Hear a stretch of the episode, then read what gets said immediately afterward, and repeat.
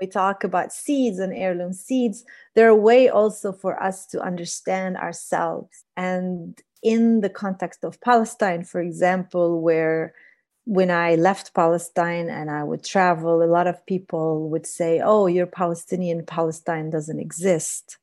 And I had to kind of sit in my mind and figure out over the years how can they like such a dissonance because for me palestine so much exists. It's uh it's in the hills it's in the trees it's in the seeds. What was one was my grandmother crazy? Or or are these people just violent who say that to me?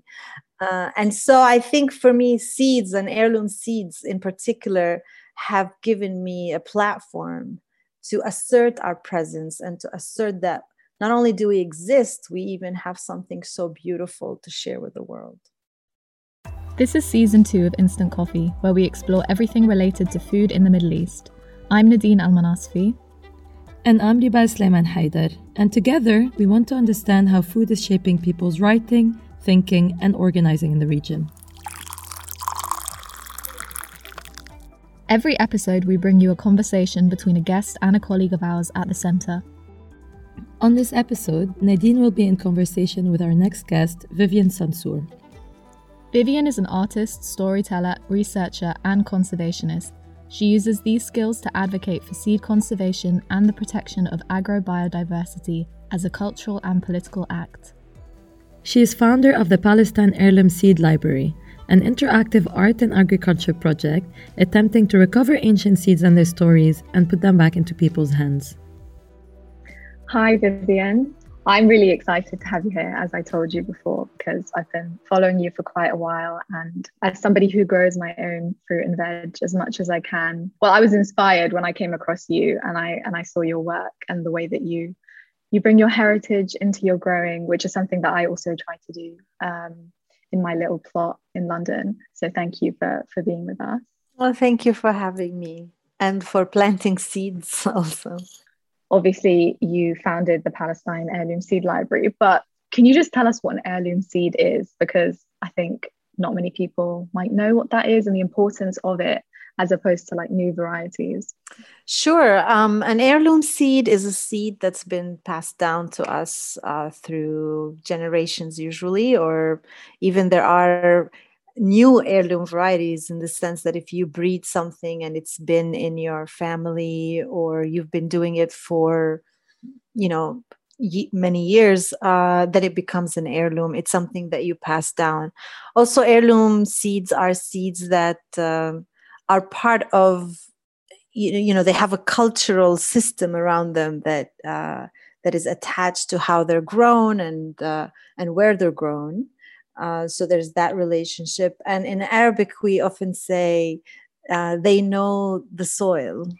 Do you have any examples of heirloom seeds that you are working to conserve at the moment that you can share with us? Sure. Actually, I'm really excited about a new project that uh, I started doing this last year. And uh, that's uh, with the yaqtin. It's a green gourd or it's kind of a pumpkin uh, that uh, grows very much in Palestine in the summer, and I'm sure it grows across the Mediterranean. Uh, different varieties of it. And in Palestine, for us, it's what declares winters here. You know, it's a very beloved dish when the yaqtin is around. Uh, it grows in these big vines. It takes over uh, people's uh, backyards, but also often, even in the cities, people grow it in their front yard or their driveways, and it provides shade and these beautiful velvety white flowers. And it also is a gourd that stays on and hangs, and you know, even can become like a a lantern.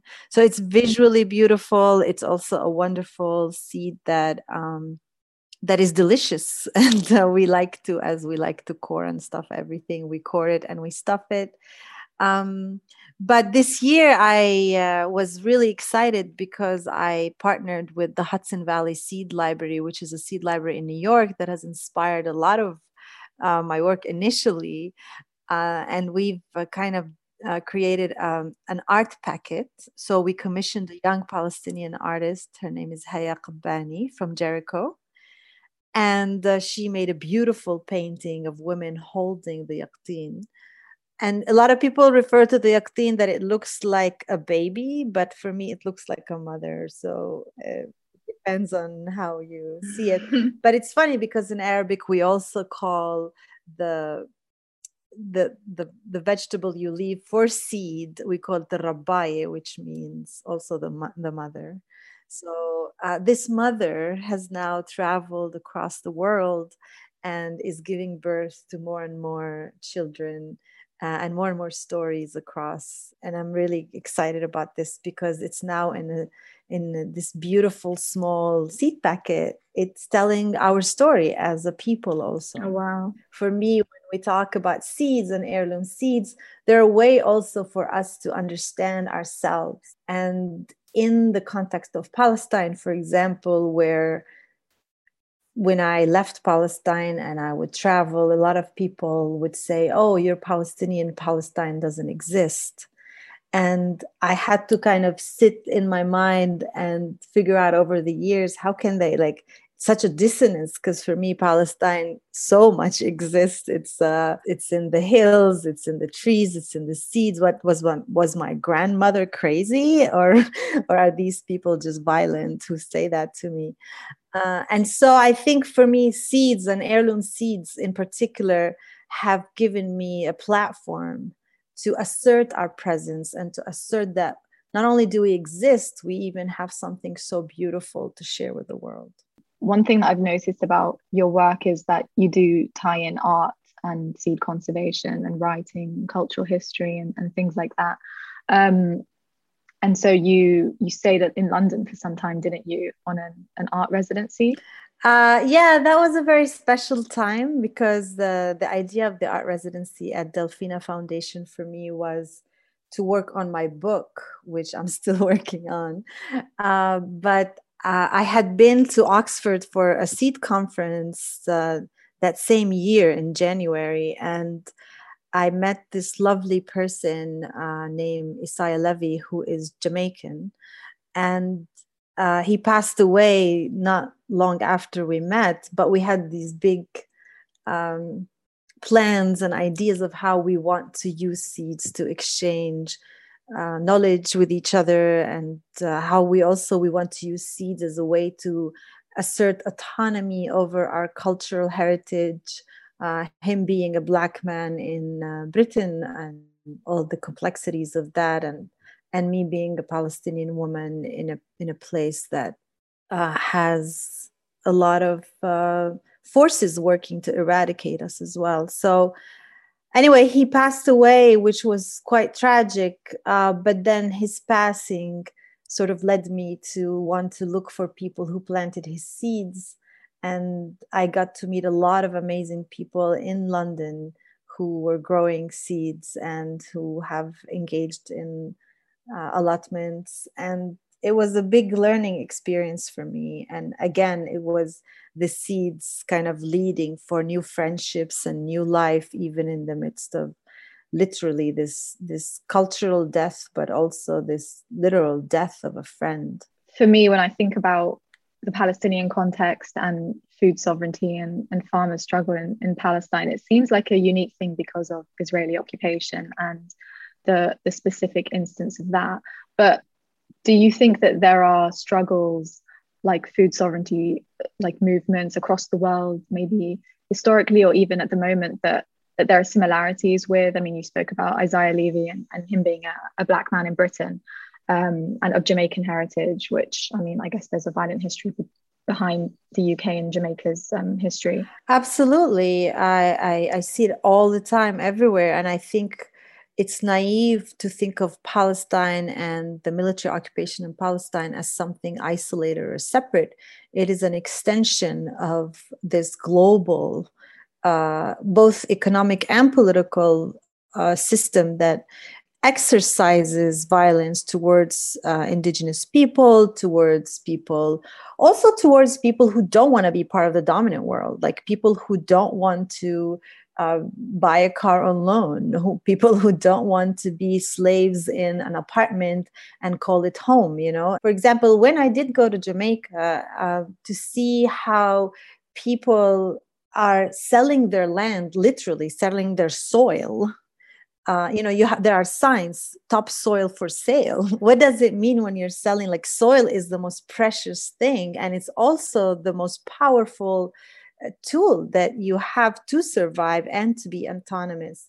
And it all boils down to me whether i'm in guatemala jamaica palestine california wherever it boils down to me to this idea that we've been fed over and over as as people of the land that we are not worthy and we need to become quote unquote civilized or we need to become somehow more educated in the traditional idea of what that means and wear suits and ties and abandon the way we speak abandon our lands and then the more and more i kind of dive into it for me personally like it it's really a personal journey that then obviously I am part of the world and part of society. So it, then you kind of start to see it in friends. So with me and Esiah, for example, we were trying to rebel against this idea that who he is as a Jamaican black man in England uh, was not wanted or respected the way me being a Palestinian woman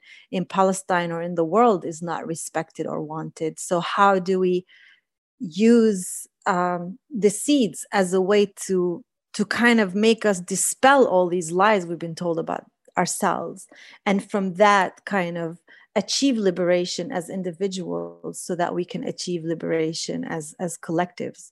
The truth is this is the core of it and colonization has convinced us that we're worth nothing and we self-sabotage all the time. It's the bigger system that wins and and we end up losing not just who we are but we even lose our ability to survive without the oppressor because then you know like what's happening with us in palestine is we're in this place where we look a little bit like we who we are but we're not and so you're confused like who am i and when you don't know who you are you really have no power over your life mm. And how how has it been working with Palestinian farmers on the ground? I mean, what are they thinking at the moment? Um, what have you learned from? I mean, I'm sure there's there's so much to learn from them. Um, but anything that stuck out in particular, I guess. Everything I know, I learned from them. I'm really, uh, I'm just good at uh, talking and telling stories. The real people behind this work are the people who are every day um, in the soil and with the land um, i mean i am with the land also every day but in, in, a different way because i i operate as this bridge kind of if you will but um, the most beautiful thing i would say that i learn every day and i still learn today uh, from farmers on the ground is humility. Is this humility and dignity at the same time like how you humble yourself without putting conditions on what it means or what it requires to be happy but at the same time having so much dignity in refusing to be mediocre in your life. And i think in the world we're so committed to mediocrity within our own lives you know? So we settle for things that are don't feel right that are not real for us because you know that's just safer. And you know m- people may look at someone you know who has a phd and teaches at a university as oh they got it more together than a farmer who has a little plot but actually that farmer and this is this is just an example but that farmer may have a lot more freedom and a lot more uh, dignity in the way they choose their lives sometimes. For me, I, I learned from farmers that I'd rather die than live uh, without my dignity and, and without uh, my freedom. And I'm willing to do whatever it takes for it. And food and seeds really allow us that opportunity. And it's not just a romantic idea, it's genuinely a real thing, you know, to, to, to, to have that autonomy over what you eat and when you eat and also when you work what would you say to people who who don't see like food sovereignty and and this connection to the soil um, as important because I, I feel like a lot of people are definitely alienated from from nature from like feeling the soil from their own heritage. I don't uh, bother with convincing people for anything. Uh, time is the greatest teacher, and time has shown us over and over what's important. And it's really about the readiness of individuals and communities to be open to the discomforts and the changes that are necessary. Otherwise, the changes happen anyway, and the discomforts happen anyway. It's just when they happen, they become quite intense. So, for example, I think the world has been asking us to slow down, pay attention, but we haven't. And then here we have uh, a crisis globally that is forcing a lot of questions. And I feel like I, I say COVID is has this kind of honesty serum uh, because I feel people are more willing to be more honest about what's real, what's not. For folks who don't believe it's important, time will show that it is because at some point we're all going to be fighting over where to get our food and uh, where to get our water. All of these issues climate change isn't about just buying a fancy bottle of something from a fair trade shop. Climate change you're not going to save it by your fair trade shopping only or by your organic shopping. It's going to be changed by you making new decisions about your life. And you just might find out that you'll be happier without all these things you think you need so much. So we're running out of time, but I guess my final question would be Do you have like a favorite Palestinian heirloom seed or vegetable, or is there something that is like one that's very important to you? And then also, maybe what's your favorite Palestinian food or dish? Oh, wow. Um, well, my favorite food is akub, uh, which is called Gundelia, and it's a wild plant. It's, it's a thorn that I like to eat. And um, but my favorite seed, it's hard question because I love many, but I would say the spinach, the heirloom spinach, because uh, the seeds are very spiky and they they when they dry they become like a cluster and they look like like planets and i like my fantastical world. And so I, I i kind of disappear in imagining them in other spheres and planets. And so that's the child in me. Thank you so much for this conversation. It was it was really enlightening and and good luck with all your work at the palestinian seed library. Thank you. Thank you so much Thank you for tuning into Instant Coffee, a podcast brought to you by the LSE Middle East Centre. Join us every other Tuesday for a new episode of Instant Coffee. To learn more about Vivien and the Palestine Heirloom Seed Library, follow the links in the podcast description. Don't forget to follow us on Instagram and subscribe to our channel wherever you get your podcasts. Please make sure to like, comment, and give us five stars.